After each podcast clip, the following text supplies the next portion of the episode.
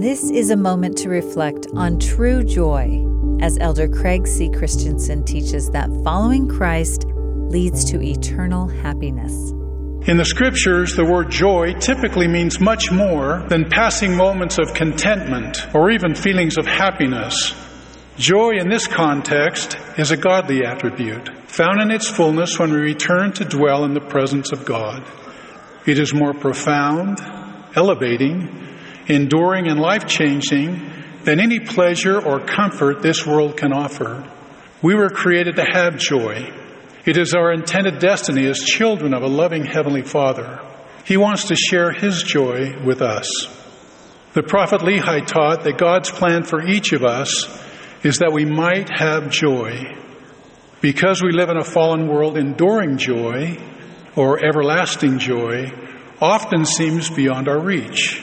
Yet in the very next verse, Lehi continues by explaining that the Messiah came to redeem us from the fall. Redemption by and through the Savior Jesus Christ makes joy possible.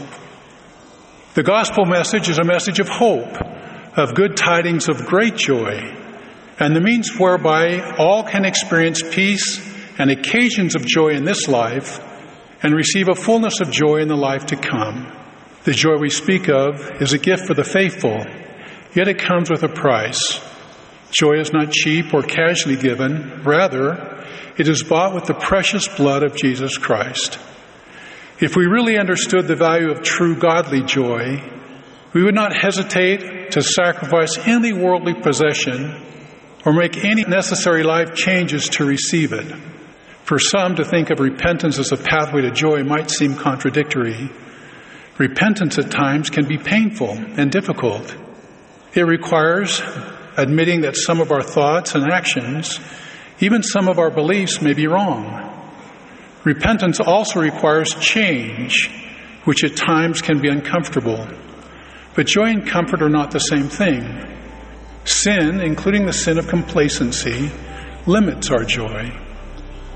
Repentance brings joy because it prepares our hearts to receive the influence of the Holy Ghost. To be filled with the Holy Ghost means to be filled with joy, and to be filled with joy means to be filled with the Holy Ghost. That was an excerpt from Elder Craig C. Christensen's talk. There can be nothing so exquisite and sweet as was my joy. This is a moment to reflect.